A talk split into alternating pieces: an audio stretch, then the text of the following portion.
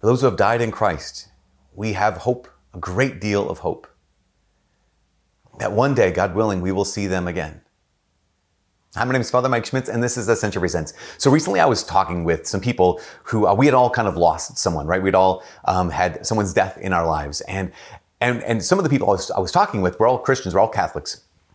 Some of the people I was talking with, they kind of shared that they kind of felt badly for feeling badly, right? They they were feeling badly, guilty for being sad, as as if as if being sad is the wrong response to death they were saying, yeah, but I mean, I should be happy for them. I know that they're with the Lord. That's a good thing. Like, okay, yeah, that is a good thing, but your emotions aren't right or wrong. There's no such thing as right or wrong emotions. You know, that's the powerful thing about death, right? That's the powerful thing about suffering or loss is it reveals something. It reveals our hearts. It, it can reveal, um, a depth of strength that maybe you didn't know you had. It can reveal a compassion or a patience, a sensitivity to other people that maybe you didn't realize you had. It can reveal wounds that you didn't realize that you had.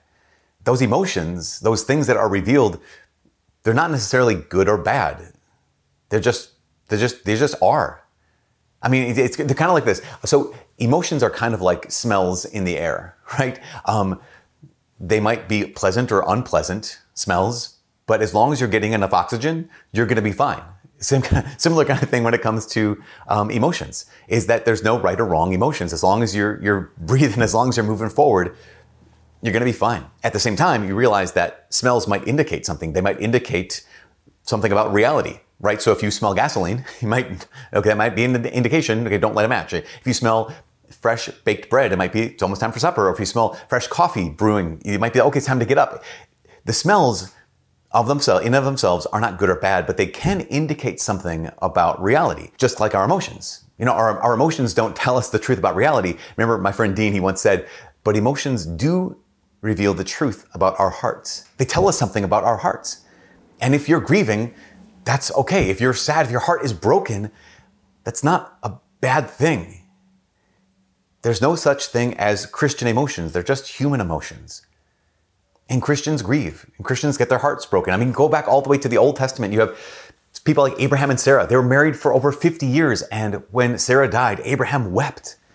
You have, you have um, King David, who, when his son Absalom died, he went over the city gates and he wept and he cried out, My son, my son, Absalom, my son, would that I had died instead of you. Like that, he let, his heart was broken. We have in the New Testament, we have Jesus, right? In, the, in John's gospel, where his friend Lazarus, the brother of Mary Martha, has died and he's been dead for four days. And Jesus goes to the tomb of Lazarus. And the shortest line in scripture is that Jesus wept. That even Jesus wept in the face of death. You know, in face of loss, in the, fa- in the face of goodbyes, that can happen. Um, when St. Paul left Ephesus, the Christians in Ephesus, they knew that they wouldn't see him again. And it says they flung their arms around him, they hugged him, they held onto him, and they wept openly. To be sad at loss, to be sad at someone's death, to grieve is not wrong. At the same time, as Christians, we, we know this. We know that death does not have the last word. As Christians, we know that death has lost its sting. Because we know that Jesus Christ has conquered death. By Jesus' death and resurrection, we actually can look at death and have hope. Because of what Jesus has done for us, we can look at death and we can experience the loss, we can experience the sadness and the heartbreak, we can experience all of it. And, that's, and we can grieve. But as scripture says, we don't grieve as those who have no hope. Because we know that Jesus Christ has entered into death and he has conquered death. Therefore, everyone who dies in Christ lives on and will live again. And we will, God willing, if we get to heaven and they're in heaven, we get to see them again and rejoice again. So in the meantime, yes, it's hard. In the meantime, yes, absolutely, our hearts break. In the meantime, we miss those things, right? We, we, we miss not hearing their voice anymore. We miss the time that we could spend with them. We, we miss them telling us that they love us, and we miss the opportunity to tell them that we love them.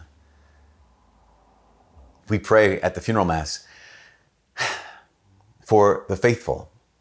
Life is changed, not ended. Life is changed, not ended.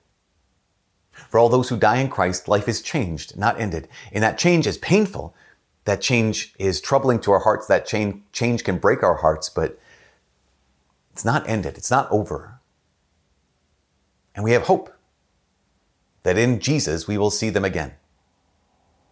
And so, yes, we, uh, we weep, and yes, we allow our hearts to be broken, and yes, we're sad, and yes, we grieve.